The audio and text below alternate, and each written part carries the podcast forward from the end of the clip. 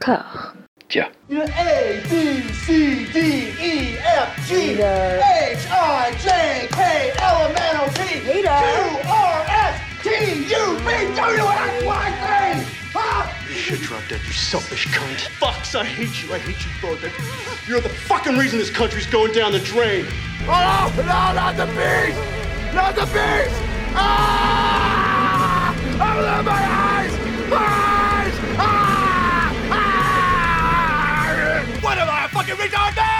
A fucking retard? Ah! I know what this is! You're to stop me out because of this lazy little dick you need around! Well, feed the fucking friends, man! Fuck!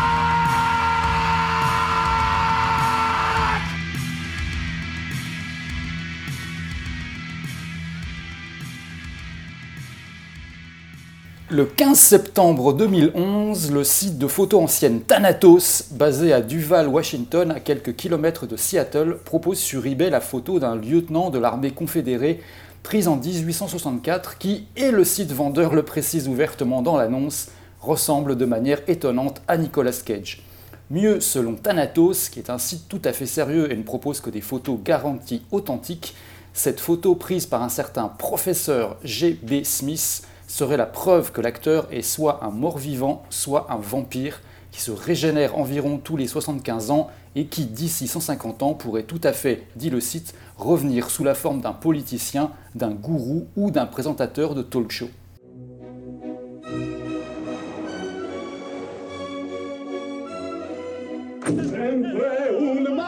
Jack Campbell thought he had everything. Merry Christmas. I'm giving everything I've got to this deal. You're a credit to capitalism, Jack.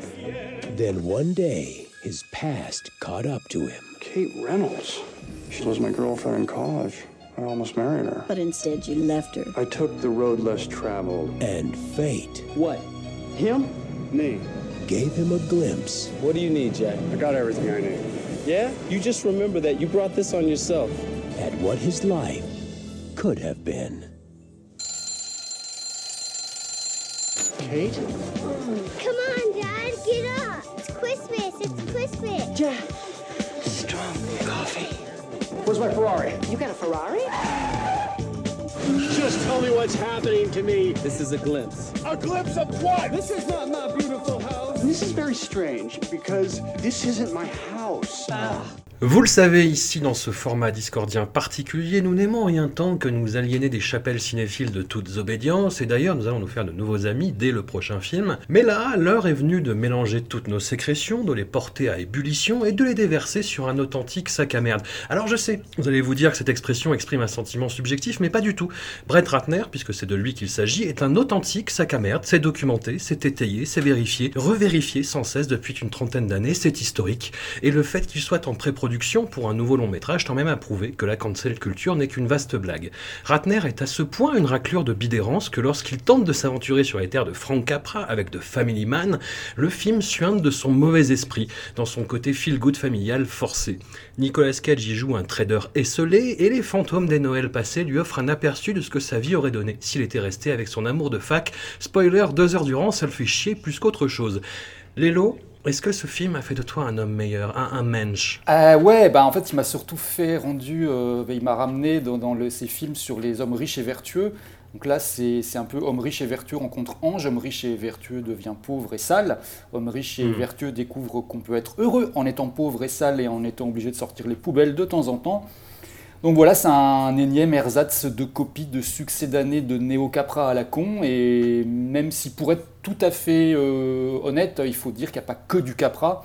Je trouve que ça bouffe un peu à tous les râteliers. Il y a aussi un peu d'un fauteuil pour deux de John Landis. Il y a aussi Ouais. un peu d'un jour sans fin aussi d'Harold Ramis. Et un peu, évidemment, voire même beaucoup du chant de Noël de Dickens. Chant Ouais. de Noël d'ailleurs dont, dont il y aura une adaptation en dessin animé un an plus tard qui avec euh, Nick Cage dans les voix. J'ai vu Mhm. ça, c'est marrant. Euh, bref, c'est bah, c'est une, une bonne grosse soupe euh, qui n'a pas eu le temps de mijoter, qu'on te balance comme ça sans plus attendre dans les pattes. Et dans la soupe, bah, il y a un peu de tout. Il y a des petits morceaux, comme par exemple euh, tout ce qui est personnages secondaires qui sont absolument tous sous, sous, sous, sous, sous, sous, sous développés. Ils apparaissent, ils disparaissent, on ne sait pas trop où ils vont, ils sont là, ils passent, bon. Don Cheadle Oui. Don Cheadle, putain. Et puis il y a Oh aussi, des, y a aussi des, des, des, des- plus gros morceaux, quoi. Enfin, moi j'en ai surtout un, c'est le, le- le regard assez complaisant, voire même très complaisant euh, sur la classe moyenne américaine euh, que porte le Ouais. film, euh, mais à un tel point que j'ai vraiment passé le film à me dire, clairement, les gens qui écrivent et réalisent ce truc n'ont absolument aucune idée de ce qu'ils racontent et de l'état du monde autour d'eux. Et encore, je, je me suis remis dans le contexte de l'an deux- de l'an 2000, hein, parce que par rapport à aujourd'hui, Ouais. c'est carrément lunaire, quoi. Voire euh, borderline insultant. Et, et, et Cage là-dedans, bah, euh, il n'y a vraiment pas grand-chose à signaler, parce qu'à ce stade, on a l'impression de l'avoir déjà vu jouer ce rôle au moins trois ou quatre fois. Euh, même quand il pète les plombs, il, il essaie de quitter un peu la route, c'est très très convenu. C'est un film euh, dans sa, dans sa filmo qu'on peut ranger bah, avec ses comédies romantiques et, et dramédies du milieu des années 90. Et plutôt dans le dessous de la pile, perso, je le mets même en, en dessous de Milliardaire malgré lui. Euh, ce qui Ouais. signifie qu'on est vraiment vraiment très bas quand même. Non, non, milliardaire malgré lui avait pour lui effectivement ce côté bon sentiment dégoulinant euh, de, de sucre Bah, de guimauve, ouais, mais où tu pouvais pas le soupçonner de méchanceté. C'est ça, voilà, Là, effectivement, tu sens un truc sale derrière. Là, il y a vraiment un sale truc, et... parce qu'en plus, enfin, voilà, il faut, faut un peu toujours euh, mettre les choses en, en rapport euh, avec le contexte et le pays où ça se passe. C'est vrai que, enfin, quand on parle classe moyenne euh, en Angleterre, par exemple, ça ne veut pas du tout dire la même chose qu'aux États-Unis. Aux États-Unis, Mhm. la classe moyenne, c'est quand même un truc un peu plus, plus, plus proche de la classe ouvrière. Et, et en fait, là où effectivement, enfin, je veux dire, dès, dès qu'on dès qu'on voit Nick Cage apparaître dans son rôle de, de type qui n'est plus un, un, un mec euh, riche et célèbre et tout, et il, il se, il- on le voit avec une espèce de veste cradingue euh, qui insulte tout le monde, qui, qui- qui s'énerve euh, pour un rien euh, dès que dès qu'on veut plus le laisser rentrer dans son, son immeuble chicos. Enfin, c'est euh, il y a vraiment Qui joue au bowling, Oui, voilà. alcoolique. puis, voilà, puis tous ses potes sont tous un peu beaufs, euh, un peu machin, et puis, euh, enfin, c'est- il y a vraiment un... C'est vrai que, voilà, Milliardaire malgré lui, c'est complètement naze, mais c'est un film, un bon petit film à, à bon sentiment, euh, c'est presque un dessin animé, quoi.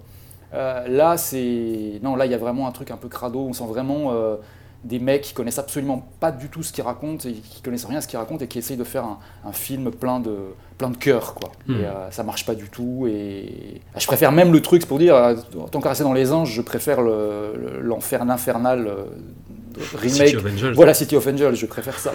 Au moins, on rigole un peu. On rigole un peu. Il y a, il y a du, il y a du what the fuck, il y a du.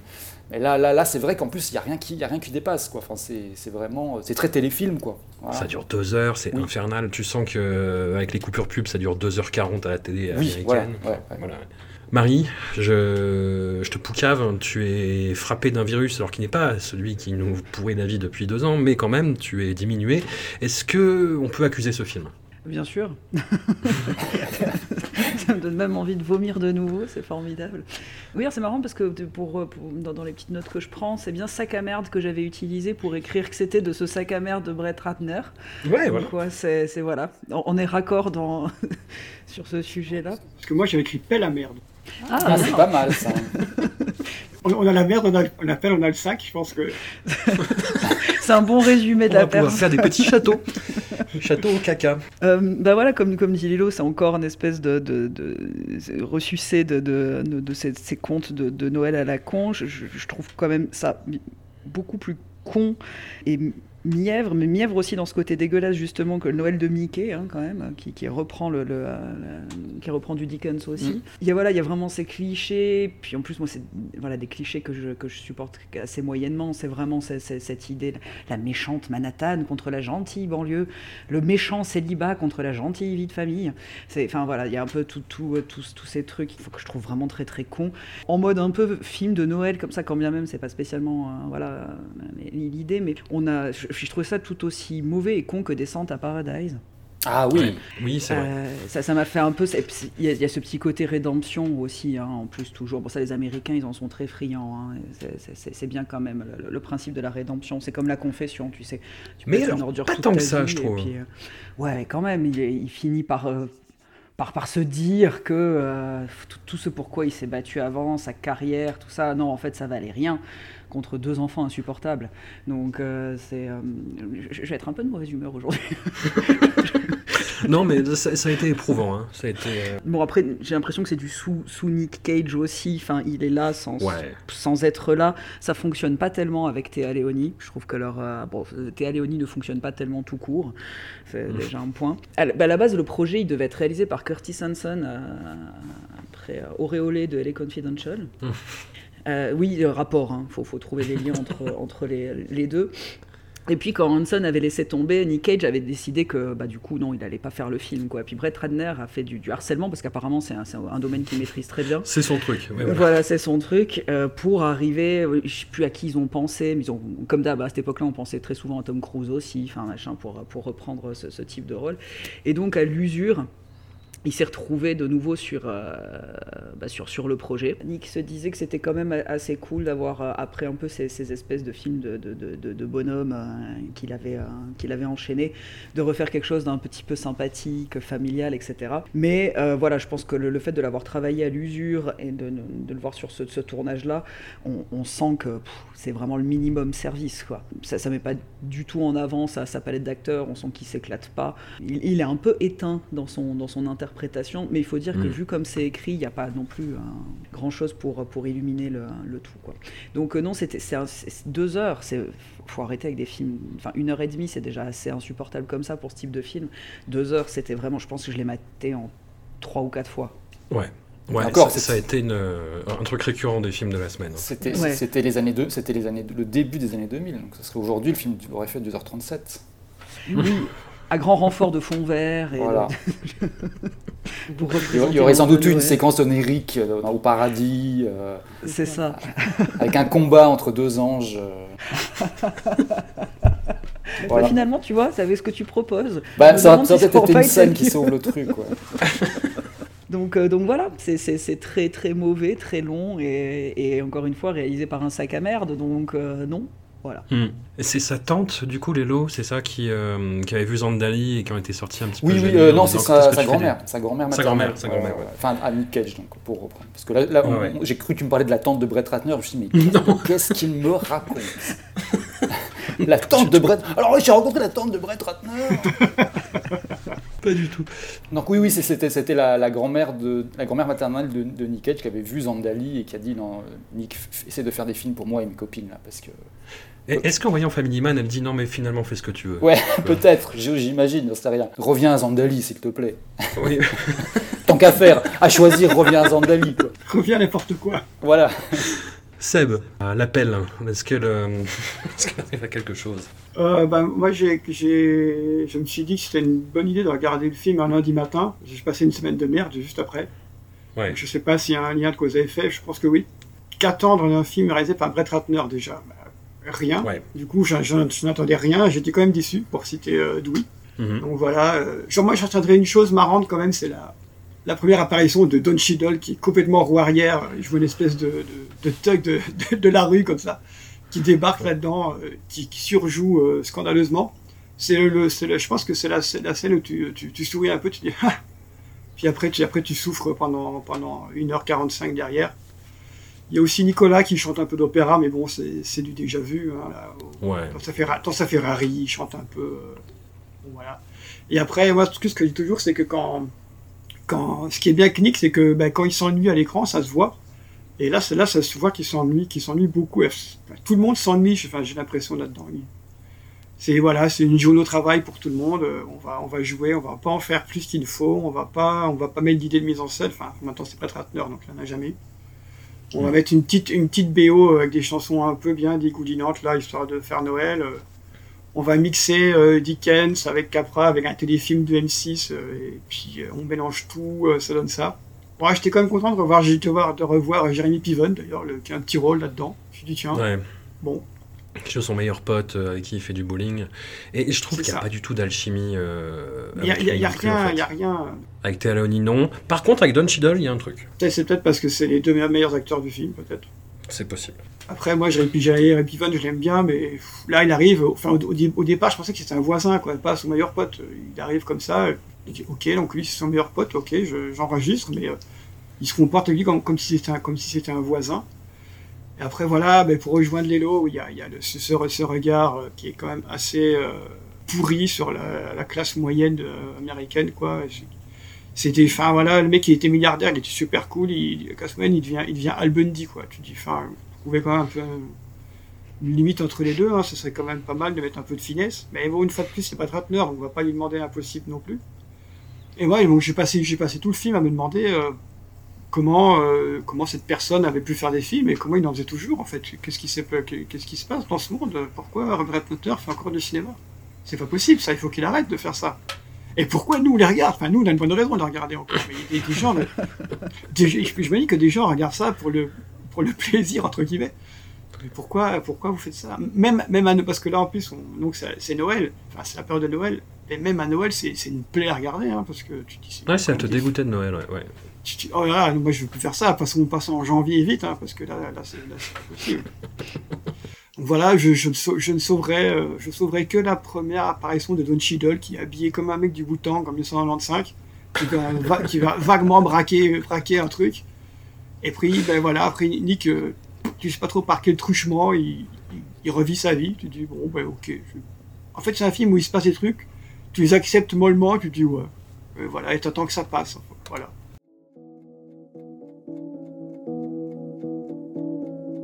Would you like to tell me what's been bothering you? No, I don't like being outdoors. Tell me you've left the house in three days. Mm. One, two, three. Have you eaten anything in three days? Mm-hmm. Mm-hmm. Besides canned tuna? Mm-mm. Anything else? Dirt. Obviously, I have a lot of ticks. These distractions affected you workably? What would you do if you had to change careers? What, if I wasn't an antiques broker? If you weren't a criminal? I'm Agent Kellaway. This is Agent Cole. We're from the Federal Trade Commission. You've been the victim of fraud. Do you have any more of those L-47s? Oh, yeah, maybe in the car. Oh, wait a second. Oh, here we go. This is Dr. Klein. I just got off the phone with Angela, your daughter. She says she really wants to meet you. Remember me? All of a sudden, I have a daughter. Somebody get here! Hallelujah, you got a chick in here? It's a riot, huh? Little training bras hanging from the shower rods. That's no way for a young lady to behave, and uh, shame on you! Après cette mise en jambe sur ce résidu de capote trouée de Brett Ratner, l'heure est venue de s'attaquer à un vrai gros dossier du juteux, du polémique, à savoir Ridley Scott. L'homme qui a réussi l'exploit en 2021 de remonter en grâce puis de chuter de la même hauteur en même pas un mois. De Matchstick Men, alias Les Associés en français, appartient à cet imposant corpus de films oubliés de sa filmographie, comme Traqué, L'âme de fond, Une grande année, Mensonge d'État, Seul sur Mars ou Tout l'argent du monde. Des trucs et des machins mal définis, mal dégrossis qui même sur le papier, n'avait pas forcément l'air très intéressant. Nicolas Cage interprète un arnaqueur rattrapé par son passé et ses névroses, et Ridley Scott, bon réalisateur volontiers pompier, va insister de toutes ses forces esthétiques sur ce dernier aspect pour faire passer la pilule. Et que je joue sur les saturations, sur le montage, sur les valeurs de plan, et que je pousse Nick Fury, l'homme en Cage, à multiplier les tics nerveux pour compenser le tout pour faire avaler un retournement de situation à la fois complètement téléphoné et grotesque. Marie, de, du fond de ton lit de douleur, j'ai une question simple à te poser. Ridley Scott, pourquoi? J'ai envie de dire parce que, c'est facile comme réponse. Alors, ouais. c'est pas du tout un réalisateur que j'affectionne, hein, à part peut-être Alien. Ouais, mais ouais. même quand, quand il s'est tenté dans des suites de, de, de, de ce qu'il avait lancé lui-même, c'est une catastrophe, donc on va se contenter du premier Alien. Euh, non, c'est pas du tout un réalisateur que, que j'aime. Dans ce genre-là, encore moins. J'ai pas du tout aimé ce film. Là aussi, c'était euh, trois ou, ou, ou, quatre tentatives pour le voir en entier. Ouais. Je, je, je, commence à surblinder mes, mes, recettes de cuisine. Là, je deviens une professionnelle de la cuisine à force de, euh, de préparer à manger devant les films de Nicolas Cage bien moisis. J'ai trouvé que c'était un film excessivement poussif. Alors bien évidemment, ça, laisse à, à, Nicolas Cage la, possibilité de, jouer ce, ce, personnage rempli de tics. Donc je, suppose qu'il a dû sauter sur l'occasion pour... Euh, voilà, c'est un, peu, de la performance pour le coup, puis c'est quand même quelque chose qui le, pousse assez, lui, euh, dans, dans, son travail d'acteur. Bah, c'est un scénar très classique qui, au final, va reposer sur un twist que je trouve vraiment, vraiment très moyen. Et je déteste en fait quand les films font ça. Quand tu fais reposer l'intégralité d'un propos sur un twist, c'est que c'est un manque cruel euh, d'imagination et que tu essayes vraiment de sauver les meubles à la fin. Quoi. Donc je, Puis c'est un je... twist qui déconstruit tout ce qui a été fait auparavant en fait. C'est ça. Et, et, puis je trouve que, enfin voilà, ça, ça, montre en tout cas la vacuité de ce qu'il y a autour, quoi. Donc ça m'a assez agacé. Je, je, je, suis aussi euh, pas mal agacé par les, euh, bah, donc du coup son, son sidekick, c'est Sam Rockwell, mmh. et je suis assez agacé par euh, par cette utilisation assez récurrente de Sam Rockwell dans ses personnages un peu euh, extravagants, borderline, toujours, enfin en marge, comme ça, qui euh, j'ai l'impression qu'on lui a toujours écrit ce type de rôle, à part peut-être dans Moon, pour le coup, là, qui est vraiment un contre-emploi. Mais voilà, du coup, il n'y a, a, rien qui, qui, qui match pour moi. J'ai trouvé ça très agaçant, en fait, euh, de, de, manière générale. Agaçant, c'est un mot récurrent aujourd'hui, je me rends compte. Mm -hmm. Aussi. je vais essayer de merde, des, agaçant. Ouais. Des, des, synonymes, Marie, ouais, voilà. s'il te plaît. Voilà, comme tu disais très bien au niveau de la réalisation, les, les plans, c'est saturé, c'est. Non, c'est nul c'est vraiment nul. Et puis je pense que ça, ça pouvait tenir à, à, la limite que les gens aillent le voir parce qu'il y avait marqué Ridley Scott derrière. Et encore une fois, je trouve pas que ce soit non plus une valeur particulièrement fiable. Je pense qu'il y a des gens qui vont me détester. Hein. Enfin, c'est pas grave, je suis en train de mourir sur mon lit là, donc euh, je m'en fous maintenant. j'ai plus, plus, rien à perdre. Donc euh, non, non, j'ai trouvé ça vraiment très, euh, très, très, très euh, médiocre et, et, agaçant. Encore une fois, j'ai pas trouvé de meilleur mot. Seb, est-ce que tu participes de ce Ridley Scott bashing ou est-ce que tu nous vilipendes Alors, le, moi, je pense que le meilleur film de Ridley Scott, c'est Alien, et qui doit beaucoup plus à Mario Bava et à Giger qu'à Ridley Scott. En partant de là, je pense qu'on va pas s'étaler sur la suite. Après, j'aime bien Black Rain. J'aime bien euh, Black Rain, j'aime bien. Est-ce que tu l'as revu, Black Rain? Eh ben écoute, il fait partie de ces films que j'ai pas envie de revoir. Ah, bah justement, on le revoit pas alors. Si tu veux garder ouais. une bonne image de ce film, garde le, revois surtout. J'ai pas envie de le revoir. Je le trouve non, drôle. Je... je... le trouve drôle, cela dit. Il a cette patine 80s. Euh... Je l'adorais quand il est sorti et, et je l'ai revu euh, il y a peut-être, je sais pas, peut-être 10 ans quoi. Et j'étais, je suis tombé de mon canapé. Je sais pas, j'ai j'aimais bien. J'ai pas envie, j'ai pas envie de le revoir, donc je vais, je vais rester là. Mais Ridley Scott, non, moi je préfère, je préfère Tony de chez les Scott. Ouais. Et là, Matchstick Men, ça m'a pas fait, ça m'a pas fait remonter euh, la cote euh, pour Ridley. C'est pas, c'est pas un film que, c'est un film sur lequel il n'y a pas grand chose à dire, quoi. Mm. En fait, il n'y a, a, pas énormément de choses à dire. Moi, je pense, je trouve que quand même, Alison Lohman euh, fonctionne, elle fonctionnait bien. Elle avait, elle avait un ouais. petit rôle à la, à la, à la, Ethan, à la Ethan, à Elliot Page, pardon, donc, euh, qui, était, qui était bien. D'ailleurs, je fais un petit, un petit flashback, mais si vous voulez ça, nous connaître une des raisons pour lesquelles euh, on traite euh, Brett Ratner de paix la mer, de taper euh, Brett Ratner euh, et Elliot Page en Google, vous allez voir, vous n'allez pas être déçus. Mmh. C'est un des trucs, ouais. Donc, euh, donc voilà, je reviens, Bob, je reviens au, au présent. Magic Man, euh, non, moi je l'ai regardé comme ça, euh, d'un œil un peu mi-attentif, mi-somnolent. Mi ouais, il n'y a, y a, y a, pas grand-chose à en dire, si ce n'est que Sam Rockwell est encore une fois euh, bah, sous-exploité, comme c'est un peu c'est un peu sa carrière, j'ai l'impression d'être sous-exploité dans des rôles secondaires, dans, alors qu'il pourrait faire beaucoup mieux. Nick, mm -hmm. bah Nick, il fait il fait du Nick, ah, il, cligne, il cligne beaucoup des yeux dans ce film. C'est le film où je cligne ouais. les yeux très, très vite et très fort. Il fait un peu, il fait un peu le ménage aussi, c'est pas mal. Il, il, ferme les portes beaucoup de fois, il ferme beaucoup de portes, trois fois chaque porte. Alors il compte. On insiste bien sur ce côté-là, on fait regarder notre perso, il est quand même un petit peu, un petit peu chelou quand même. On va bien insister, on va bien insister dessus. Et oui, je rejoins après sur le, le, twist qui est quand même vraiment. Oh là là là, il y a des, y a y a des bons films à twist et des films à twist que j'aime bien. Mais là, c'est vraiment, ça arrive vraiment comme ça, c'est même pas un cheveu dans la soupe, c'est, la moumoute entière. Hein. Et en plus, tu dis que c'était quand même trop bizarre, qu'il y avait un truc louche, tu te dis, ouais, quand même, c'est pas trop, c'est pas trop possible. Et il t'amène ça d'une manière un peu, un, un peu pataude, sans, comme si, euh, comme s'il fallait le faire, quoi, mais tu sens que personne n'y croit vraiment à, cette, histoire d'ailleurs non plus. Même s'il y avait, il y avait un, début de bonne relation entre euh, Alison Norman et Nicolas Cage qui, marchait quand même plutôt pas trop mal, je pense, c'est ce qui, sort le mieux, le mieux du film c'est cette petite relation euh, qui, s'instaure entre, entre les deux. Après, pour le reste, ben, c'est un film qui est encore, qui encore trop. Enfin, il n'est pas si long que ça, mais pour ce que, ça raconte, ça allait encore un peu trop. Et donc voilà, euh, François, tu avais tout bien résumé. Hein, c'est un des films, un des films oubliables de la, de la filmo de Ridley Scott, comme il y en a, il y en a, des dizaines, quoi. Ah bon, il a fait ça, lui. Ah, il a fait ça, lui. Et voilà, Magic Man. Ah bon, il a fait ça aussi, lui. Tu dis bon, ben, ok voilà, si, c'était pas si pas pour revoir Nick, je, je l'aurais jamais vu. Hein. Voilà, vraiment, il euh, n'y a aucune raison valable qui me dit putain, faut faut que je vois Matchstick Man. non, il n'y a a pas de raison valable si ce n'est Nick. Il y a quelque chose d'assez cruel, c'est que c'est un film d'arnaque qui, euh, bah, comme les films de casse, en fait, repose sur des moments qui sont censés être euh, jubilatoires, cinématographiquement parlant. C'est-à-dire les scènes d'arnaque, c'est vraiment une construction euh, méthodique qui va t'amener vers, vers un dénouement, et puis tu as, le suspense, est-ce que ça va marcher, etc. Tu es censé amener une certaine virtuosité à la fois dans l'écriture, l'incarnation des comédiens et la mise en scène. Et là, c'est nul. Ah putain, il n'y a, aucun climax, c'est mou. Enfin, les, arnaques, elles durent. C'est des arnaques à la, petite semaine, quoi. C'est pas. Après, on, peut dire, on peut dire tout ce qu'on veut, la série Les Océans, pas de problème. Mais au moins, il y avait un, il y avait un petit peu de paillettes, tu vois, dans les arnaques, tu vois, c'était un peu, un peu chadé quand même. Alors que là, mais c'est des arnaques de, de, de Lidl ou de, de, chez Jiffy, quoi. C'est quoi Qu'est-ce que c'est l'arnaque de chez Jiffy, ouais. oh là là. Mais... Voilà, mais même ça, même, euh, même ça, il n'arrive pas à rendre ça un peu, épique, quoi.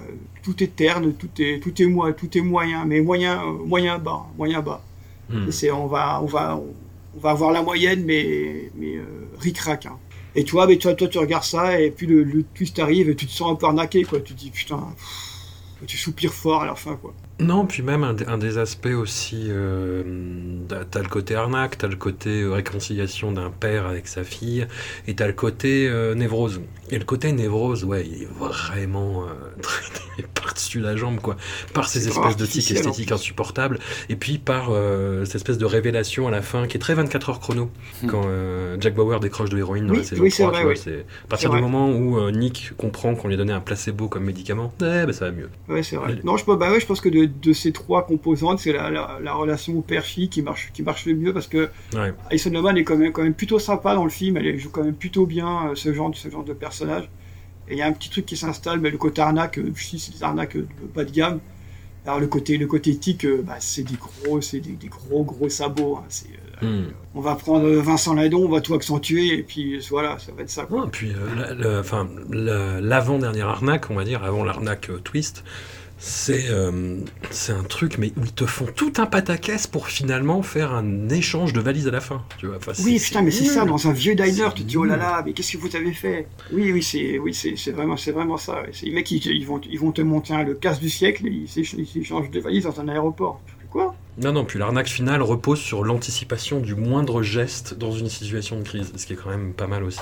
Lélo, tu as participé de l'ascenseur émotionnel euh, de la dernière partie de carrière de Ridley Scott. Oui, bah, bah oui, enthousiasme sur l'as duel. J'ai vécu une année un peu compliquée là, parce que c'est le troisième, troisième Ridley Scott que je suis contraint de voir en moins de six mois. Donc euh, je, souffre intensément depuis, depuis quoi. Enfin, c'est pour le travail quoi. J'ai dû voir le dernier duel qui étonnamment est pas si mal, voire même plutôt bien. Et ça se discute, mais bon, je m'attendais à voir une telle merde que si tu veux, euh, j'étais bah. plutôt, plutôt agréablement surpris en sortant quoi. Je trouve qu'il y a le même problème que ce, côté un peu euh, arnaque complètement naze. Dans l'As Duel, en fait, à chaque fois que tu vois une scène sous plusieurs angles, tu te dis Ah, tu vas avoir une révélation complètement dingue. Et non. C'est vrai qu'il n'y a rien de tout ça. Après, moi, j'étais plus euh, accroché sur le côté euh, Ben Affleck qui joue sa mise en Scooby-Doo. non, non, mais je veux dire, il y avait un truc qui fonctionnait. en fait, je trouve, je trouve surtout que le duel final est assez extrêmement bien foutu en fait. Enfin, en tout cas, est bien réalisé et puis assez intense. Et la fin est, enfin, en gros, je trouve que le côté un peu euh, euh, euh MeToo euh, au, Moyen Âge fonctionne bien sans être forcé, ce qui est quand même très rare dans un film actuel, quoi. Mm. Ça, je sais pas. En tout cas, voilà. Je, mais je m'attendais, une fois de plus, je m'attendais vraiment à une telle daube que ça joue aussi, quoi, le, contraste entre tes attentes. En revanche, House of Gucci, j'attendais absolument rien et, lui est vraiment, vraiment calamiteux. Mais je vous encourage quand même à aller le voir euh, ivre si possible, en vous focalisant sur les accents italiens et surtout, surtout, surtout ceux d'Al Pacino et Jared Leto. Vraiment.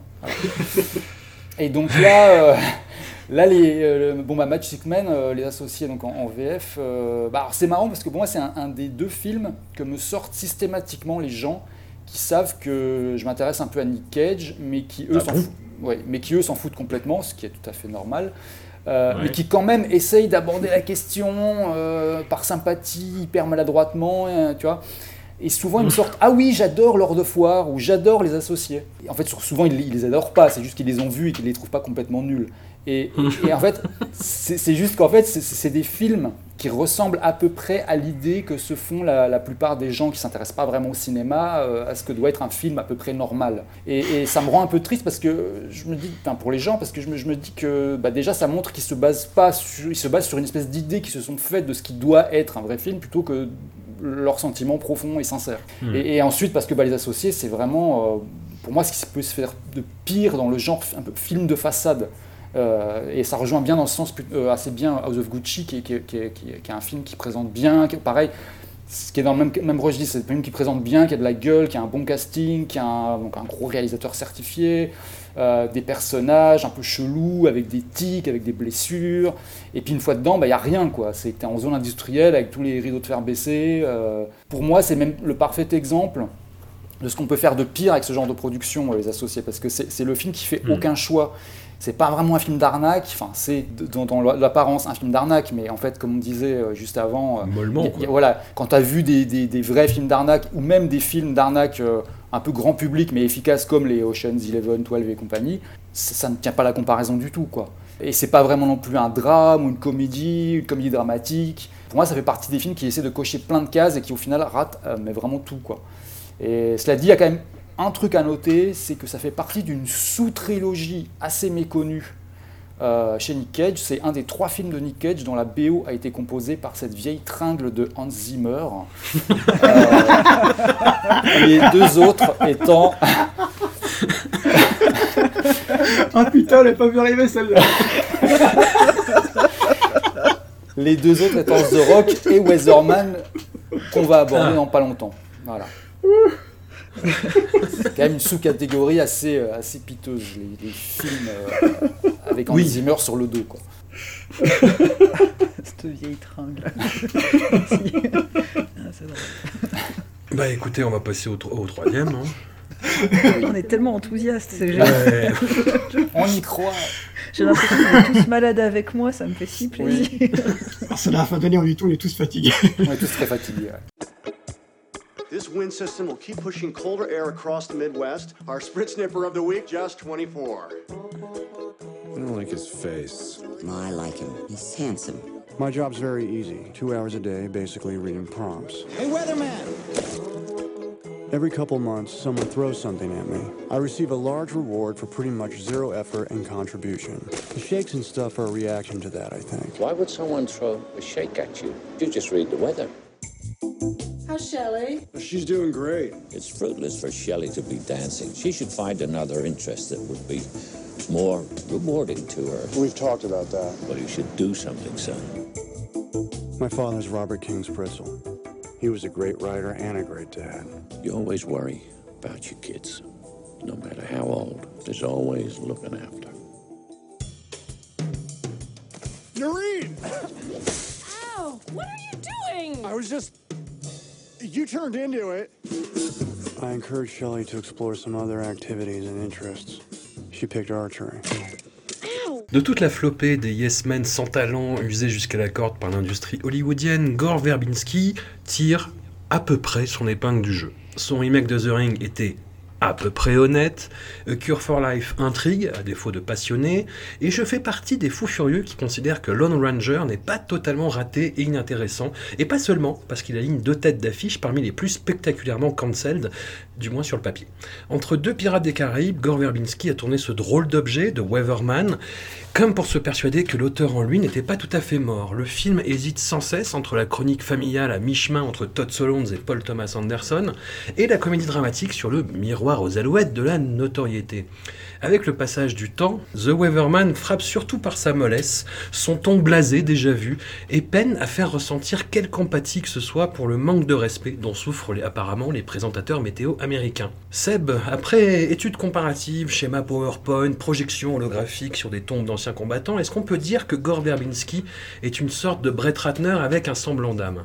Et surtout, en beaucoup plus sympa. Oui, il n'a insulté personne, il n'a harcelé personne. Voilà, c'est juste, une, c'est juste une pelle, quoi. Voilà, il n'y a pas la merde qui va avec. Mais sinon, ouais, je, je te rejoindrai sur euh, Lone Ranger, qui est un blockbuster qui est tout à fait euh, correct et tout à fait recommandable d'ailleurs, qui est plutôt sympa, qui n'a pas marché du tout d'ailleurs, ce qui est assez étrange, mais qui est plutôt bien. Oui, et puis malgré- qui doit être assez curieux à revoir après ce- cette connaissance du fétiche cannibale de Armie Hammer. Oui, putain, c'est- oh là là, c'est vrai, j'avais oublié ça. Putain, vas-y, je vais, je vais me remater, tiens. Ah, Marie, on t'apprend des choses. oui, tout le temps, mais. bah, cherche Armie Hammer cannibale. Tu... Ah, tu vas- tu vas- tu pas- vas- tu pas- vas ça va peut-être te soigner, je ne sais pas. Ou pas. Oui, Ou d'accord. Non, parce Oui, qu'il y a donc, des bails pour- assez oui. glauques derrière en plus, mais bon, ouais. Ouais, on va, on va rester que sur ça parce que si on, si on, si on prolonge trop le- cette histoire, ça va pas être, ça va pas être bonne ambiance. Voilà. Mais Weatherman, je, je pense que je suis celui qui est le moins détesté de tout le monde. Moi, je trouvais ça très possible. regardable. Parce que déjà, il y a les Beastie Boys sur la BO, donc euh, moi je dis ok. Il y a Michael Ken, euh, donc je dis ok. Yannick avec une coiffure, euh, une coiffure invraisemblable, je dis bah, encore ok. Ça fait quand même trois ok, c'est quand quand même pas mal.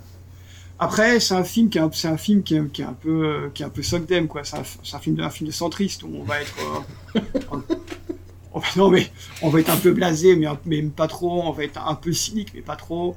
On va mettre, on va mettre des, des, des gros mots, mais, mais pas trop. Les enfants sont un peu déprimés, mais pas trop. euh, Un peu de pédophilie, mais pas trop non plus. Tu vois, c'est, enfin, on va pas Bien vu dans transformer. l'agent gras, mais pas trop. T'as ce côté, toi, de Solonde, hein, euh, qui est un peu Ouais, ouais, né, moi, c'est- euh, petit bras, quoi. Ouais, moi je pense un peu aussi à. On va pas transformer euh, Gore Ver- Gore Verbinski en, en Ulrich Siedel, tu vois, c'est pas, c'est pas le projet du film, hein, mais. euh, Non, vraiment pas. Voilà, c'est Gore Verbinski, il fait son truc. D'ailleurs, il y a une petite anecdote marrante, c'est que chaque fois que Nicolas se ramasse un truc sur la gueule, ah bah, il était lancé par Gore Verbinski. Donc, euh, on va, on va tirer ce qu'on veut de cette information, mais au moins, euh, au moins, au moins c'est là. Puis donc, il y, a- il y a un gag récurrent, Nicolas se mange des, des burritos, des, des- des boissons, des tartes euh, sur, sur la tronche par des gens qui le détestent, parce qu'il s'appelle Spritz. Alors, je, je peux- je peux comprendre que les gens qui m'appellent Spritz, c'est un peu agaçant. Donc euh, on peut se venger, euh, se venger sur ce pauvre garçon, mais qui finalement euh, mérite pas vraiment cette haine, quoi. C'est juste un monsieur météo. Bah, qui est qui a- présentateur météo, quoi, ouais. Voilà, c'est ça. Il est, il est un- il est un peu falot, mais ni plus, euh, ni plus ni moins, euh, ni pour ni contre. Donc voilà, moi, à partir de là, je comprends pas, je comprends pas trop. Bon, après, oui, il y a- la relation avec son, père, qui est un, grand, auteur reconnu, euh, tout ça. Voilà, c'est en fait c'est un film euh, sur la, vie morne d'un mec un peu, morne, qui a une vie de famille un peu morne, qui est écrasé par son père, en même temps qui n'est pas écrasé par Michael Caine. C'est c'est un peu, euh, un peu compliqué, mais voilà, moi j'ai revu ça parce que j'étais content, comme je disais, de voir Michael Caine, qui est un acteur que j'aime vraiment beaucoup, qui est un des mecs, un des mecs les, plus classes du- du monde, même à 80 ans, il n'y a aucun problème, il, pa- il passe toujours euh, très bien. Là, il fait, il fait ce qu'il fait, ce qu'il sait faire, avec ce petit, ce petit côté euh, anglais, anglais qui marche, qui marche bien. Et Nicolas, pff, ouais, il s'en- il s'ennuie pas, mais J'ai l'impression que si, hein, moi, quand même. Ouais, c'est là où il développe son œil torve, sur, sur son côté regard. Ouais, euh, mais ça marchait avec le bien, ça marchait, ouais. ça marchait bien avec le rôle. C'est le rôle qui voulait un peu ça, donc il le, il le fait. Voilà. Là, pour, pour le coup, il y a vraiment zéro dérapage. Je n'ai pas souvenir de dérapage un peu, un, un peu cagey à aucun moment. Ou si, il y a un moment où il, il court à la voiture pour euh, rejeter le burrito sur le mec à l'intérieur, qui est un petit peu rigolo, mais c'est vraiment. Voilà, tout le, tout le film reste centriste. Hein, voilà, ça reste bien, bien là. Mais moi, j'ai quand même. Il est pas très long, déjà, on peut lui, on peut, on peut lui garder ça. Et moi, je l'ai, moi, je l'ai regardé sans, euh, sans ennui, quoi, comme ça. Je n'entendais pas euh, Monts et merveilles, je l'ai revu. Je me suis dit, ouais, franchement, ça va. Ça se regarde, euh, ça se regarde. euh. Bon, j'avais vu Family Man un peu avant, donc ça a peut-être joué, ça a peut-être joué sur ça aussi. Parce que, bon, quand tu parles de Family Man, ben, tout, tout film devient Ouais. tout à fait correct.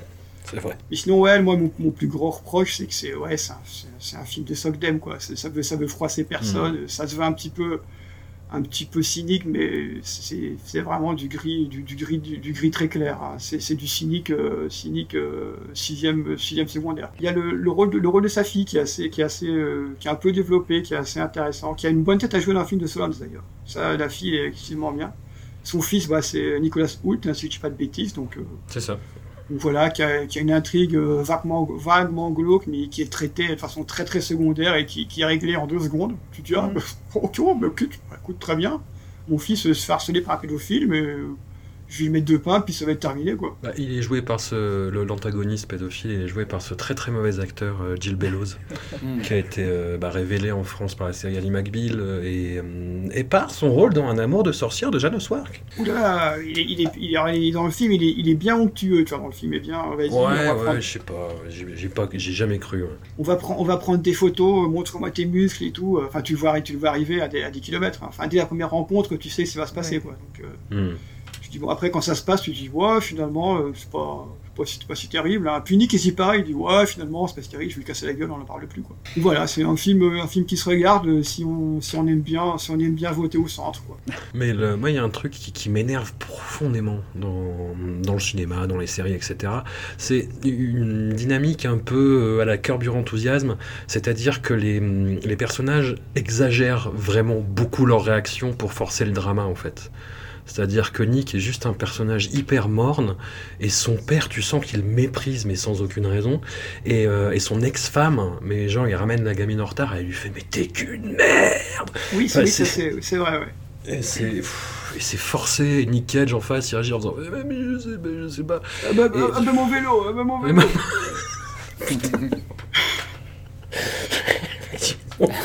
Alors, il limite pas Bourville, mais il y, a- il y a un peu de ça, putain, je suis Tu crevé. vois, ouais, ça me fait tu beaucoup, vois, c'est c'est plus euh, Jean Lefebvre que Bourville, mais je suis mis bien Jean Lefebvre, alors. mais tu vois, avec Métier, il est là, le mec, il, il subit sa vie, il subit sa vie constamment, quoi. Quoi qu'il fasse, il est en train de subir, il écrit un roman, et tout le monde le trouve nul. Ouais. Ah, je- ah, ce que j'aime bien, c'est les. les- c'est même pas les paroles, c'est les, les, les regards que jette Michael Caine. Genre, il le regarde, il, il dit rien, et tu, tu t'as compris, quoi. Tu sais, quoi. Ouais. Non, mais je comprends ce que tu veux dire, ouais, mais voilà, moi je l'ai regardé, euh, je l'ai regardé, quoi. Voilà. Ça, c'est- c'est pas- ça passait, ça passait correctement. Lélo, est-ce que t'en as sauvé quelque chose toi? Non, bah, je, suis, je suis assez d'accord avec ce que dit Seb, là, surtout sur le côté centriste. euh, c'est Ouais. vraiment un, c'est un film qui lorgne, ouais, ça lorgne à la fois du côté de Todd Solondz. euh, ça emprunte aussi un peu à euh, LA Story de Steve Martin. Il y a des éléments, enfin voilà, c'est l'histoire, enfin dans les grandes lignes, l'histoire est assez proche. Mais en enlevant en fait tout ce qui est intéressant euh, chez ces deux exemples, quoi. C'est-à-dire qu'on n'a pas le côté sombre, euh, malsain, réaliste, euh, cynique des films de Todd Solondz. On n'a pas l'humour, l'absurdité, euh, le côté fun et plaisant de, de, Les Stories. C'est vraiment un film qui aimerait être à la fois tout ça, quoi, mordant, acide, sombre, euh, mais en même temps il voudrait être aussi rassurant, bienveillant. euh. et en fait, on a ce truc un peu euh, bah, ultra tiède euh, qui ressemble beaucoup à ce qui, tout ce qui arrive des USA depuis quelques années. Quoi. Du coup, on peut dire que du point de vue du cinéma américain, c'est un film assez moderne. Voilà. C'est la seule chose que je pourrais dire de sympa sur ce film. La tiédeur before it was cool. Voilà, c'était c'est- voilà, il y a rien, il y a rien, il y a pas grand-chose à à s'accrocher, il y a pas d'accent, il y a pas de il y a- voilà. Il y a cette perruque, il y a cet œil C'est- torve, mais voilà, c'est tout quoi, ça fait, fait peu de choses tout de même. Même l'image, la, la- la photo est très, très, très grise, quoi, très, très neutre. Ouais. Il n'y a pas de recherche particulière. C'est voilà, c'est un film neutre sur un personnage neutre. Quoi. tout. Un film crachin de mardi matin de novembre. C'est ça, on est en plein dedans. Marie, tu es toujours avec nous? Oui. Mm. J'étais en train de regarder ce qui se passait du côté d'Army Hammer.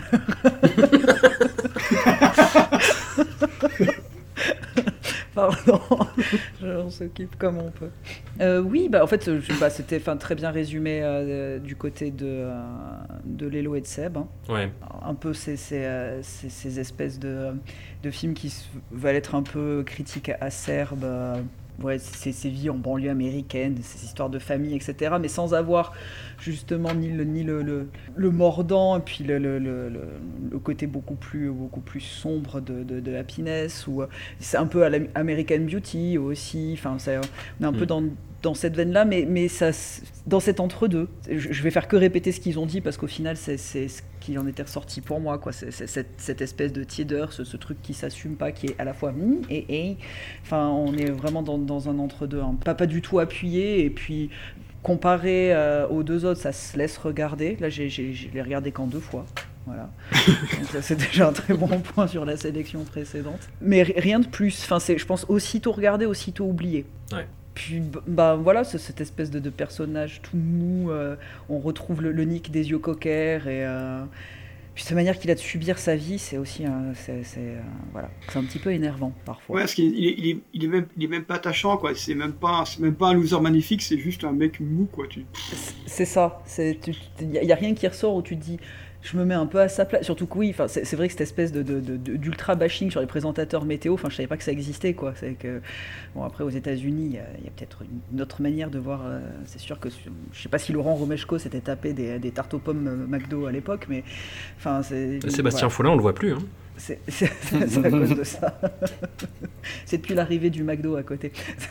Il n'y a rien de vraiment intéressant dans, dans- dans ce film-là. Après, c'est pas non plus une énorme catastrophe, mais c'est mou. Est-ce qu'on n'a pas l'émergence d'un Nicolas Cage qui va prendre beaucoup d'importance, à savoir ben, un Nicolas Cage passif en fait, qui laisse les événements lui passer dessus et hum, qui n'exprime pas grand-chose en, en retour quoi. Je sais pas, j'ai l'impression qu'en même temps, c'est des, films à chaque fois qui, qui, euh, qui ont euh, assez d'importance pour, euh, pour lui, dans lesquels il a envie de, s'investir aussi, tout en donnant l'impression de, de, de, faire le minimum service pour, euh, pour payer les, les impôts. Quoi. Enfin, du coup, je pense qu'après, derrière, enfin, moi je me mets un peu à sa place avec Michael Caine pour le coup, euh, pouvoir jouer avec ou avoir cette relation, enfin ce, ce- ce rôle-là par rapport à, enfin, en jouant son fils, ça, ça Ouais. pouvait être intéressant, etc. Mais c'est vrai qu'il est là c'est sur, bah, sur les, euh, les trois de, de- de cette semaine, on est quand même sur, euh, on sent pas que c'est euh, que c'est la super éclate pour lui en termes d'interprétation. À part, peut-être, dans le dernier film. Edward, I know that we haven't spoken in a few years. I need your help. I need your help. I have a daughter. Her name is Rowan. She has been missing for two weeks now. I fear she is in danger, so now I turn to you. Be careful and believe nothing that you see or hear. Lost your bearings? Hey, sorry, snuck up on me there. This is private property. Do you know her? Hmm, I don't recognize this child. Welcome. My little girl is still here. She has been taken by who I don't know. I'll find her. If she existed, we would know of her. Whose desk is this, hmm? Rowan? Hello? You suspect foul play. Wicker Man returns. Who's the Wicker Man? On arrive donc du coup au dernier film de cette fournée, de cette fournée euh, de films en man ou en men. C'est un film qui est assez important, pas d'un point de vue artistique, mais plutôt dans sa participation active à la transformation de Nicolas Cage en mème. Je veux bien sûr parler de The Wicker Man de Neil Labute, remake absurde du film culte de Robin Hardy avec Christopher Lee. Dans cette nouvelle version, notre héros, Nicolas Cage, euh, se retrouve pris au piège d'une société matriarcale insulaire et son calvaire ne manque pas de résonner de cette peur de la féminisation agitée depuis près de 30 ans par des génies avant-gardistes comme Alain Soral ou Éric Zemmour. Le film n'est qu'une languide descente dans la folie paranoïaque à coup de visions débiles ou d'impasses scénaristiques fumeuses et Nicolas Cage se prête à la mascarade avec un entrain graduel et assez désarmant. Il faut le voir coller des nions et des high kicks à des femmes beaucoup plus petites que lui ou hurler tout le dernier acte pour le croire. Lélo, à la revoyure, très honnêtement, très honnêtement, et ça indique un petit peu mon point de vue quand je te repose la question comme ça, le film est-il néanmoins à la hauteur de sa réputation? Ouais, alors il faut un peu savoir un peu derrière, c'est-à-dire que dans la, comme tu disais, dans, dans- dans- la chronologie ou la filmographie de Nick Cage, c'est un film assez intéressant parce que il débarque au moment où Nick Cage commence à être vraiment complètement euh, réécrit par Internet, euh, à devenir un mème, et où en fait lui, il va quand même tenter pendant une petite période de reprendre le contrôle là-dessus. C'est-à-dire qu'on en a Mhm. déjà parlé dans les émissions précédentes, mais bon, Nick Cage, c'est quelqu'un qui a très tôt voulu avoir la main sur son image, sur le mythe qui se construisait autour de lui. Hein, on l'a vu notamment quand euh, il a voulu, euh, il, a, il a laissé fuiter volontairement ce- sur le tournage de Birdie cette fausse information comme quoi il s'était fait volontairement arracher deux dents sans anesthésie. Pour... D'ailleurs, c'est marrant parce que j'ai revu l'info passer en mode que sais-je euh, sur Twitter cette semaine. C'est-à-dire que la- l'info continue à circuler malgré tout. Quoi. Une info fausse du coup. ouais. Oui, l'info fausse, voilà. Et puis, euh, bah, plus tard, euh, voilà, il a, il, a, il a quand même beaucoup fait pour construire cette image de zinzin d'Hollywood, en multipliant les excentricités. Et puis par la suite, voilà, il va connaître plein de revirements qu'on a vu également. Et puis, euh, le moment où, en fait, euh, bon, Internet commence à vraiment à refaçonner toute son image euh, et, donc le transforme en même. Et, lui, il va avoir une petite période entre, la, fin des années 2000, début des années 2010, où il va essayer de, reprendre la main sur cette image qui lui a échappé et de dire en gros, ok les gars, je comprends la blague, et vous savez quoi, je vais m'amuser, l'utiliser à mon avantage. Et, c'est là qu'on va, on va le voir se pointer en public avec des t-shirts qui reprennent ses propres mèmes internet dessus, ou se prêter volontairement à, des photos, des événements un peu ridicules. Et dans Wikirman, à la base, en fait, il y avait, il y avait une petite envie de surfer un peu là-dessus, euh, enfin, du moins, ça, ça, se rejoignait en termes de chronologie, parce que dans le projet, à l'origine, il y avait un côté un peu. Il y avait une volonté, en tout cas, d'aller vers quelque chose d'un peu absurde qui était voulu par Neil Labute et que Nick Cage voulait, euh, voulait travailler également. Parce que d'ailleurs, à la base, il voulait jouer son personnage avec une grosse moustache de biker et un costume un peu ridicule avec des motifs à carreaux. Ce qui lui aurait donné une apparence finalement assez proche de celle de Jared Leto dans House of Gucci. C'est à noter quand même. On a failli passer à côté, on a quand même passé à côté de ça. on ne se pense pas qu'il serait allé jusqu'à dire des euh, Are you Gucci Mais voilà. Ah non, mais il faut le voir ce film, c'est hallucinant. Quand, il, fait, quand, il fait, quand il fait papa, papa, c'est génial. C'est le moment qu'il faut, faut, voir. C'est parce qu'il avait sniffé trop d'arabiata. Ouais, oui, parce qu'il a, il a, il a ah, dit oui. que, génial. Enfin, génial, non, c'est nul, hein. enfin, je dis aux gens, hein, c'est pas du tout. Parce qu'il y a des gens qui, qui, ont trouvé sa performance absolument fantastique. Hein. Pour moi, ça, ça, tient du cirque Bouglione, ce qu'il a fait, donc c'est pas. pas c'est vraiment ouais, le clown Auguste, quoi. Oh là là, je suis tombé enfin, Tu vois, c'est vraiment. Le cirque Bouglione Voilà. Et donc voilà, pour revenir à, Wickerman, en, fait, donc la, production a évidemment complètement euh, mis tout ça par terre, hein, toutes ces envies d'aller vers un truc un peu, un peu absurde, un peu, un peu bizarre, et pour faire revenir le film à quelque chose de, plus sérieux et en imposant bah, des modifs et dans le scénario et dans le montage. Ce qu'en fait, en voyant Wickerman, vraiment ça apparaît assez. C'est toujours le, truc que, que, je me dis en le revoyant, et là encore plus aujourd'hui, c'est que on dirait vraiment un, épisode de Seinfeld, enfin je dis Seinfeld parce que voilà on a fait des émissions dessus, mais que hein, j'aurais pu citer un truc, un truc comique en tout cas, dont on aura enlevé tous les rires qu'on aurait montés pour le rendre le moins drôle possible.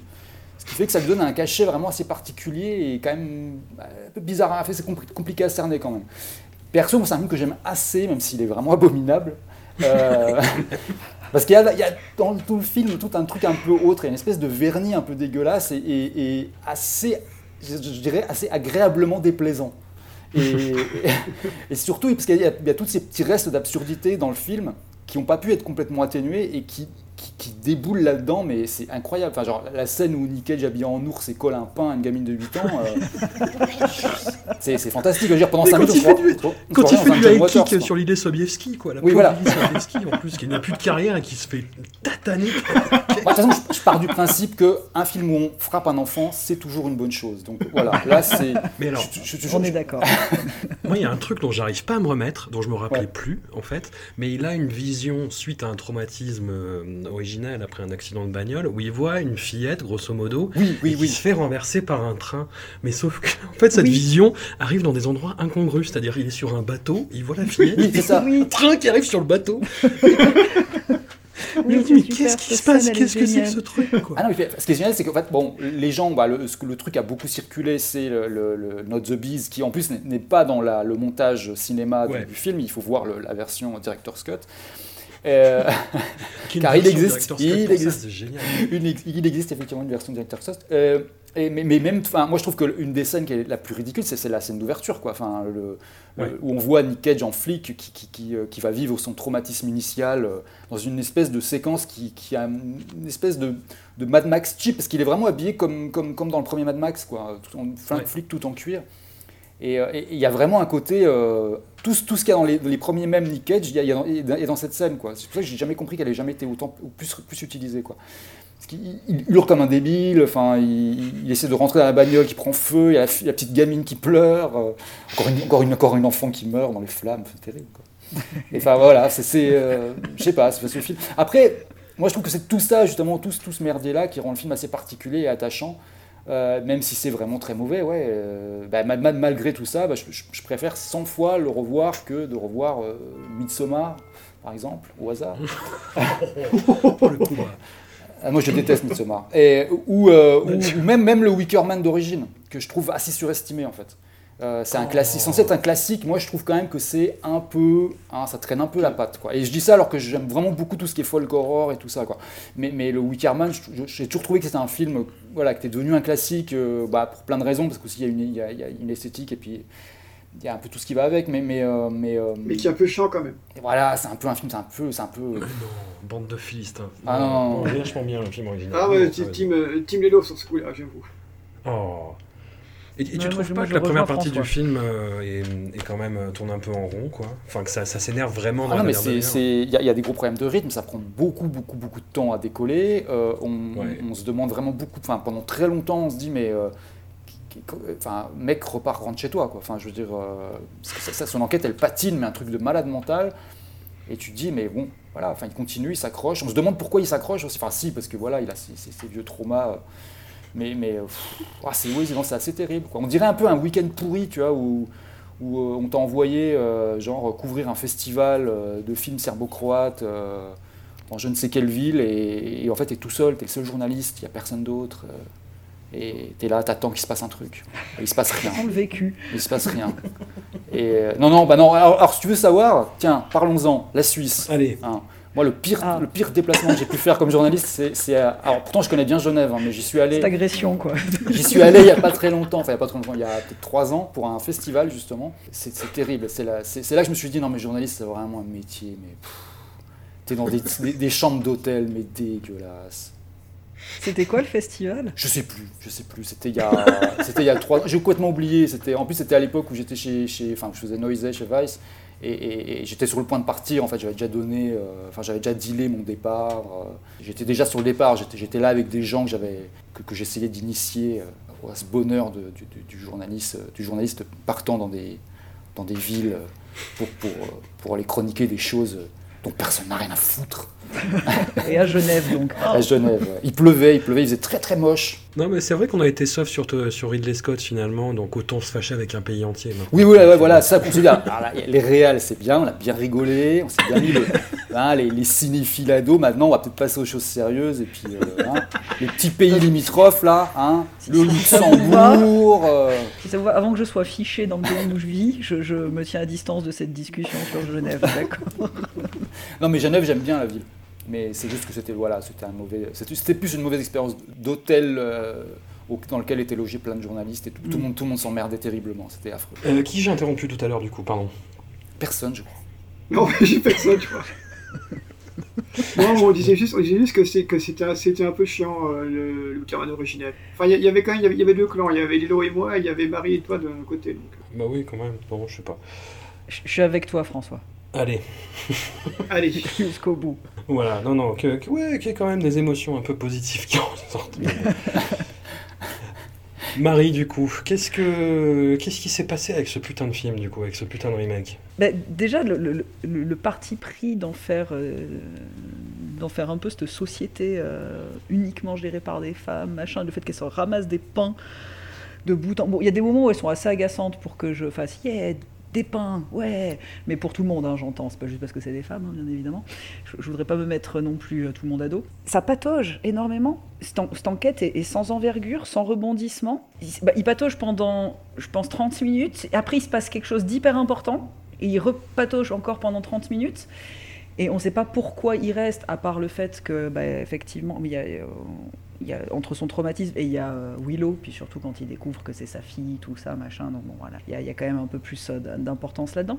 Mais, euh, mais ceci dit, c'est quand même le seul film que là j'ai regardé de bout en bout sans faire de coupure, ce, qui est, ce qui est plutôt un bon signe entre guillemets. Mais je crois que je, je, je- je suis- assez comme, comme Lélo, c'est un, film que tu, tu regardes, mais tu, tu, tu, tu ris un peu, genre un peu malsain devant, euh, un peu. Enfin, c'est mauvais, mais tu as quand même un petit plaisir coupable à le regarder. Mais pour moi, ça vaut pas, ça vaut pas l'original, pour le coup, que j'aime beaucoup. Après, Neil Labute, ça m'a d'autant plus déconcerté que c'est un metteur en scène qui vient du théâtre, qui a adapté euh, sa propre pièce, si je dis pas de bêtises, en compagnie des hommes à la fin des années 90 et qui a rejoint un petit peu toute la dernière vague du nouveau Nouvel Hollywood, on va dire. Ces, Mm. auteurs qui ont émergé et qui se sont mis à faire du cinéma un peu plus mainstream derrière. Et en, pa- en compagnie des hommes, c'était euh, bah, un regard assez acerbe justement sur la culture sur euh, ce qu'on n'appelait pas encore la masculinité toxique, sur cet euh, cet engrenage qu'on peut développer dans des relations euh, amicales et professionnelles. Et là, Ouais, mais j'ai vraiment l'impression de voir un film de trouille de la féminisation de la société, en fait, où euh, tous les personnages euh, qui n'en sont pas vraiment, en fait, les figurants masculins, en gros, qui sont encore sur l'île, c'est des hommes qui sont prostrés, et euh, même quand il y a la reveal finale, qui sont sur le côté, tu vois, quoi, qui font hi hi hi, et puis voilà. et encore. Et encore. Dans leurs pieds, et puis... Il rit sous cap. Il rit Mais c'est ça, en fait, c'est que tu sais pas si, en fait, ça se veut être misogyne ou juste, bah, enfin, misanthrope, ou si c'est, ça se veut une critique du féminisme, si ça, enfin, tu vois, ça- le fait d'avoir pris, ce- enfin, d'a- d'avoir ce parti pris là, c'est un peu, euh, tu, tu sais pas où il veut taper, puis il y a rien qui est, qui est vraiment abouti non plus euh, derrière, à part ce qui est, euh, on va dire vraiment des- des- scènes ou en tout cas des, des, des- des choses du scénario euh, original. Mais c'est pas, euh, voilà, c'est pas, c'est- en tout cas le moins pire des quatre Mm. d'aujourd'hui pour moi à regarder. J'entends, il y a beaucoup d'autres choses pour lesquelles on pourrait le, le mettre sur le, le même niveau. Puis bah voilà, il y a, y y ce côté. euh, Bon, c'est peut-être celui où il, il donne l'impression de moins s'ennuyer. Mm. Euh, aussi. Non, mais c'est vrai parce que mine de rien, là, sur, sur les, les- bah, trois autres euh, dont on a parlé avant, le, pauvre, enfin, on a envie de lui mettre une petite tape sur l'épaule, dire t'inquiète pas, ça va aller, quoi. Mais, euh, mais là, on sent qu'il est, quand même un peu plus investi. Après, moi, ce que je comprends autant moi, c'est que c'est vraiment le double négatif dans Compagnie des Hommes. En Compagnie des Hommes, c'était donc ces deux gars euh, qui en plus es- essayent de- d'exercer une revanche sur la gente féminine en, torturant, on va dire, une, une, pauvre, une pauvre jeune fille innocente. Et là c'est l'inverse, en fait, c'est le schéma inverse, mais dans un côté complètement euh, film d'exploitation, dans un côté dégénéré, dans un côté tu ne comprends pas ce que le film raconte et pourquoi il le raconte. Il y a cette fin euh, bah, qui est pas dans la version Director's Cut pour le coup, où euh, on voyait en fait des jeunes filles de Lille qui allaient draguer bah, deux, deux pauvres gars qui allaient devenir un peu les nouveaux, les nouveaux suppliciés, quoi, dont James Franco. Oui. Voilà, qui est toujours dans les bons coups. Et voilà, Seb, qu'est-ce que qu'est-ce que t'as compris toi à ce film? Qu'est-ce que qu'est-ce qui se passe? Qu'est-ce que ça raconte? Où ça va? Pourquoi? Alors, je sais pas où ça va, mais ça y va. Ça, c'est Oui. une chose. Alors, moi, je, moi, je l'ai vu comme, euh, pour ceux qui nous suivent, comme un, un film de Miles Lovecraft, plus que Nicolas Cage, en fait. Oui, c'est vrai. que- Oui, ça aurait dû mais être ça, je pense. C'est un, c'est un film qui est très bizarre, parce que la, la première, la première heure est, très- est quand même très poussive. Ouais. Avec, euh, où tu dirais, c'est un, un épisode d'arabesque, hein, tu, tu regardes ça, tu te dis, oh, c'est merde et. Et après, la, la, filmé. la, deux- la- la dernière demi-heure, tout est hyper, tout speed, comme s'ils avaient accéléré d'un coup. Ça fait un film qui est, qui est très, très, décou- très, très décousu, où il se passe pas grand chose la première heure, puis la deuxième demi-heure, il se passe plein de, plein de choses, hein, même trop de choses en même temps, tu trop de.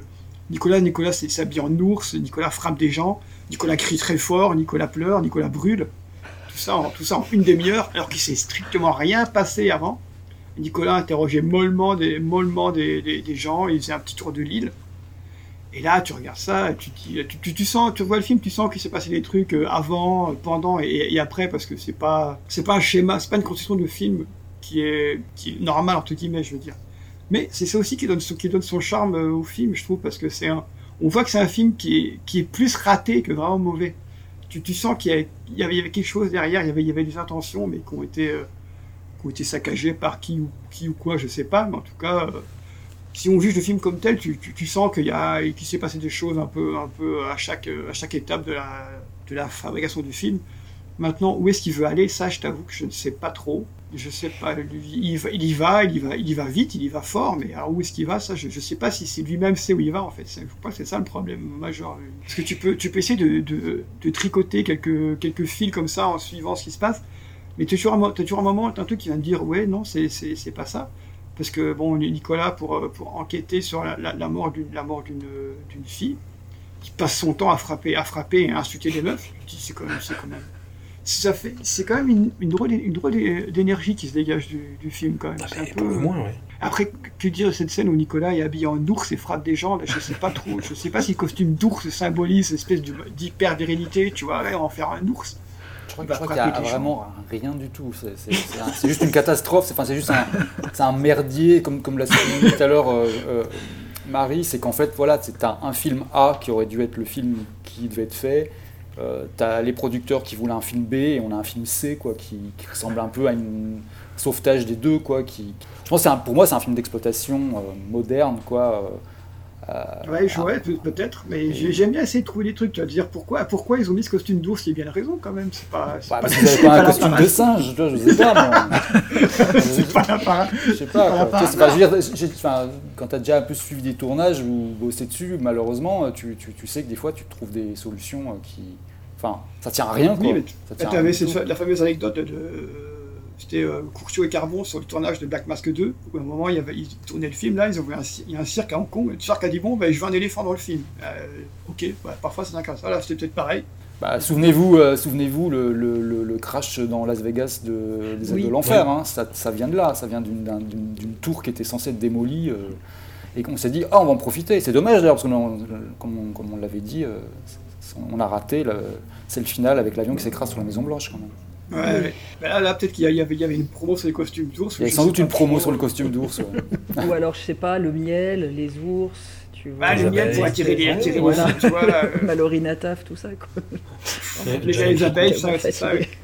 Et sur un lien sur le, co- sur le costume d'ours, c'est Not the Bees, Not the Bees. Ce qui est marrant, c'est qu'on retrouve un costume d'ours en Midsommar à la fin aussi. Est-ce que c'est un clin Oui. d'œil? Ah, Ah Alors Ouh là là, ouais. Tu vas être obligé de le revoir, Lilo. Oui, non, ça n'arrivera la pas. version, la, version, la version longue Ouais, non, ça n'arrivera pas, ça. Donc non, je- ni- voilà, ni, aucun de ces films de cet abruti, là. C'est fini. Oh. Donc voilà, je, je sais pas, je sais pas où, où, le- où le film va, je sais, je sais pas d'où, je sais pas d'où il part. Enfin, il part d'un accident de voiture, mais où est-ce qu'il va après euh, ben, Tout le film est un, un peu un, un accident de voiture, en fait, dans lequel Nicolas essaye de, essaye de, en fait, le film est en feu, Nicolas il écrit, il fait des grands gestes tout le temps, mais il reste à la fin, il reste dedans. Et ce qui est marrant, c'est que donc Nick, lui, donc, comme disait Lilo, il voulait pousser l'absurdité au, au- à son paroxysme, et en fait, il voulait qu'on le brûle dans le costume d'ours parce, parce que ça aurait été marrant. Donc, euh, je- moi, ça, moi, après, c'est un film que j'aime bien, hein, franchement. Moi, je, moi, je, quand les gens disent ouais, c'est un vrai navet et tout, non, moi, je le défends souvent. Il y a quand même des trucs qui sont cool dedans. Il est pas, il est pas ennuyeux et ennuyeux à regarder, enfin, pas trop ennuyeux à regarder. Une fois que passé la première heure, ça s'accélère bien, du coup, c'est un peu rigolo. Mais non, je, je pense, je sais pas s'il y a des choses à en retirer, en fait. Nous, là, on extrapole un peu, tu vois, costume tour, que c'est c'est pour être une symbolisation puissante, mais en fait, on sait pas, je te tu vois. dis, il y a cette petite fille qui se fait écraser par un train sur un bateau. Sur un bateau. Un Mais j'y train, repense, mais- ça me fait rire, quoi. J'ai j'ai tellement ri dans, dans cette scène. Bah, sachant qu'en plus, il y, a- il y en a une qui meurt dans une voiture au tout début, ça veut juste oui. dire qu'il faut prendre l'avion et c'est tout, quoi. C'est-à-dire que c'est juste un, un- un Ouais, message là-dessus. ça ça ouais, vous rappelle juste que l'avion, C'est un film qui anticipe la haine de Greta Thunberg, en fait. Voilà, non, mais si, si- on prend l'avion, il s'écrase sur, euh, à Las Vegas, du coup, on est foutu. Ah mais là c'est sur un autre film. Je pense que là Neil Lab- Neil Labute voulait vraiment, voulait vraiment nous dire que l'avion ça reste quand même le moyen de, de- la méthode de déplacement la, la plus sûre malgré tout. Et voilà. Ou Donc en gros peut-être que Neil Labute a, a fait vraiment une espèce de, de pamphlet euh, anti, Oui, parce qu'en plus- enfin, en plus, c'est un vrai, pamphlet climato-sceptique. Et donc En euh, plus, euh, va- t'as raison parce que les- il prend euh, Nicolas prend, prend l'avion pour venir sur l'île et il arrive à bon port. Tu sais, c'est Eh le mec ouais, qui fait voilà, le truc qui voilà. le conduit là. Putain, je pense qu'on tient un truc. Ouais, C'est ouais. sponsorisé par des compagnies aériennes. Ah, et- ouais, voilà, sans doute, il y a- il y, a un truc.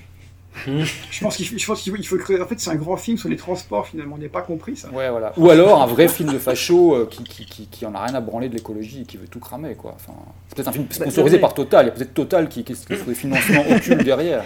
Bah, regarde voir. cette île, cette île toute sympa. Bah forcément, tu vois, à un moment donné, paf, la nature, les femmes deviennent folles, paf, on sacrifie des hommes. Ah, C'est ça, eh, en fait. eh, eh, tu vois qu'il y a un truc là. Il y a vraiment un Ce qui truc. aurait été, ce qui aurait été cool, c'est qu'à la fin, il, à la fin, il s'échappe avec un gros SUV. Ça, c'est là, ça, là, ça aurait été raccord. En roulant sur des enfants. Ouais. et à la fin, le, le SUV, il y a des ailes, et comme dans la fin de Fantomas, là, et il vole. Il revient à l'avion.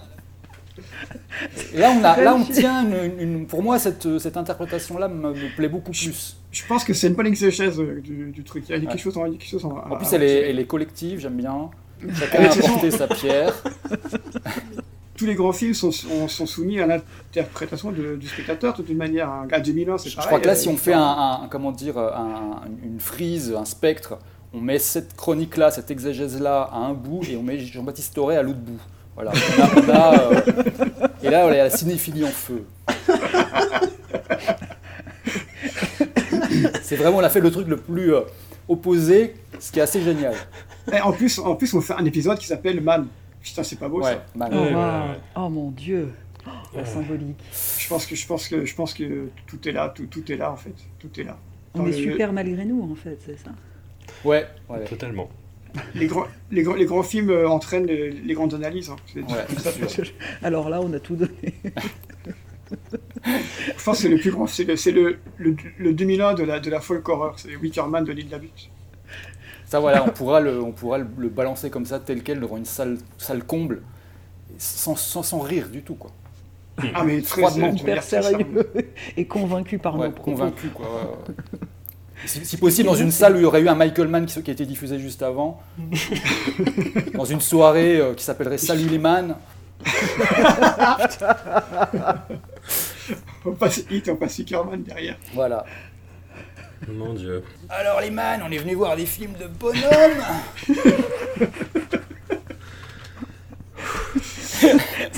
Cette émission est géniale.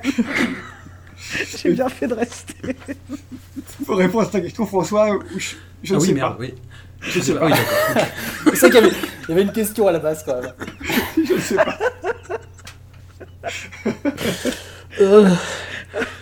Mon dieu. Je pense qu'on peut, on peut- on peut, on peut écrire un ouvrage collectif sur, euh, sur euh, The, Wickerman. Il faut le faire ça. Ouais. How'd it get burned?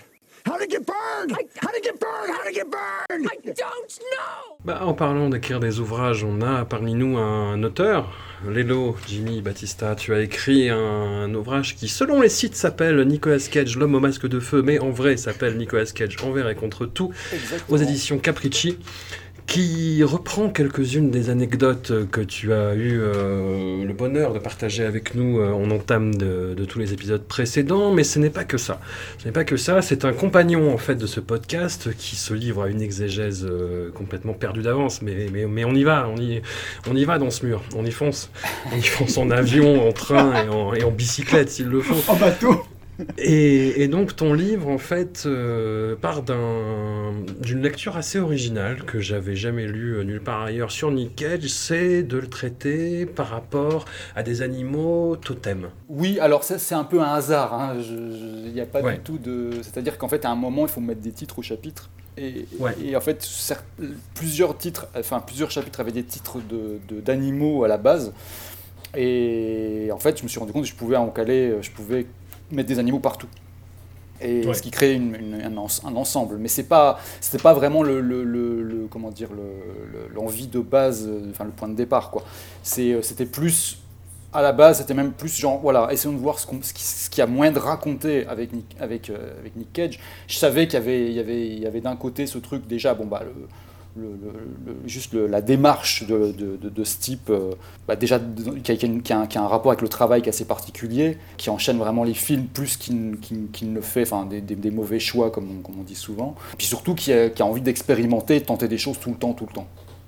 Et ça, c'était la, la partie de base, donc voilà, qui, m'intéressait déjà chez le personnage à l'origine.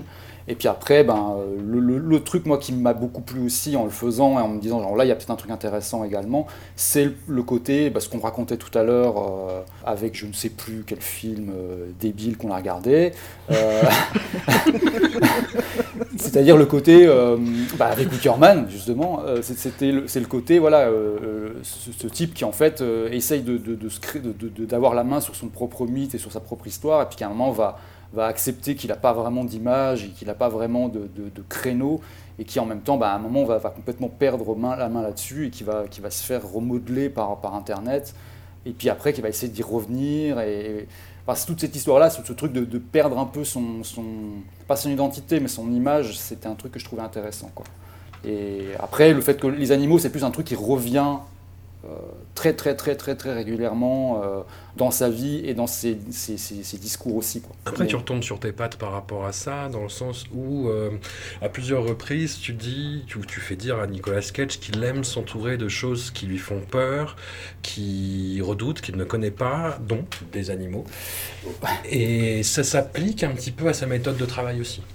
Oui, voilà, ouais, ouais, ouais, exactement. Et puis bah, euh, bah après, le, le- tout, tout ce qui est, tout- toutes les citations de lui dans le, dans le bouquin sont toutes authentiques. hein. C'est juste, à parfois elles sont, elles sont mises en scène entre guillemets euh, dans, dans des, des- des situations que ou que j'invente ou que, je, ouais, ou- enfin que je pars de, de petits, de petits, de petites informations, mais qui sont pas euh, avérées à, 100 à 100%. Quoi. Typiquement, typiquement la, la- la discussion au début du bouquin, il y a une discussion avec son voisin euh, où il parle de réincarnation d'animaux, etc. Qui, qui, est une discussion qui a vraiment eu lieu et qui a, qui a eu lieu avec, avec enfin, où il, a, où il a vraiment parlé de ces choses-là. Mais en fait, je l'ai aussi mélangé avec un truc qu'il a dit un petit peu plus tard, mais toujours euh, dans la même époque, sur le même thème. Enfin, voilà, c'est une façon de, de, de, mettre un peu le truc en scène, euh, parce que ces informations-là sont très très très difficiles à, à, avoir, parce que même si on a Nick Cage, déjà, il ne donne pas d'interview très longue, et, euh, et, puis il parle pas de ce genre de choses euh, assez, enfin, si facilement que ça. Quoi. Après, c'est toujours dans ton style d'écriture qui est, que, que moi j'adore, mm. hein, qui, qui, qui, est vraiment un plaisir euh, de, de, lecteur assez dingue, et où tu te prends des petits uppercuts par-dessus la nuque, bah, comme tu le fais régulièrement ici. Hein, mm.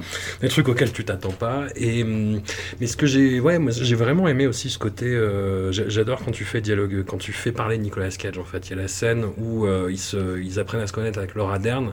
Ah bah voilà, et, ouais, ouais, ouais. Et là, la dynamique de dialogue elle est géniale. Quoi. Bah, en fait, en plus, la, la, le style. Enfin, j'ai un peu essayé de, de, de, coller au style des bouquins de Barry Gifford dans sur ce dialogue-là. On retrouve un petit peu dans le film, c'est Lula, mais moins, moins, moins flagrant, parce que dans les bouquins de Barry Gifford, si vous, si vous les lisez, euh, enfin en tout cas, surtout dans les, les C'est Lula et, et tout ce, tout qu'il y a autour, c'est vraiment, voilà, ils ont les gens une façon de parler comme ça, très. Euh, et en plus, c'est drôle parce que quand on lit les, les bouquins en version française, sachant que dans la version d'origine, donc c'est une version, c'est un américain très du sud, quoi, un peu mmh. traînant où on répète beaucoup les noms des gens que, avec qui on parle et on répète beaucoup les phrases que la personne a dit juste avant. Enfin, il y a un côté comme ça. Et traduit en français, ça donne vraiment un truc assez particulier, quoi. Et du coup, oui, il y avait, il y avait un côté de faire un, un, de faire un petit clin d'œil pour vraiment les quatre personnes qui, qui, qui vont, qui vont s'en rendre compte. Mais c'était le but aussi du, du bouquin, c'est-à-dire que je, je l'aurais pas fait, si, enfin, j'aurais pas fait un bouquin euh, analytique de 500 pages, quoi. Euh, mm. c'était l'idée c'était de faire vraiment un truc qui c'est pour ça que ça collait bien dans, cette, dans la collection Stories où j'avais déjà fait un, un, bouquin sur Robert Mitchum euh, il y a plusieurs années. C'était c'est ce côté voilà où tu es un peu en crossover entre euh, le portrait le roman la bio un peu la critique aussi mais très très rapidement. Il n'y a pas a pas vraiment d'analyse mais s'il y en a une en fait au final quand même. Il y a pas c'est pas c'est pas un, un, bouquin analytique comme on en fait dans le cinéma sur, euh, par exemple, Michael Mann. Au hasard. Au hasard. Marie, Seb, vous avez lu le, le livre En étant pourtant à l'étranger, je l'ai reçu en premier.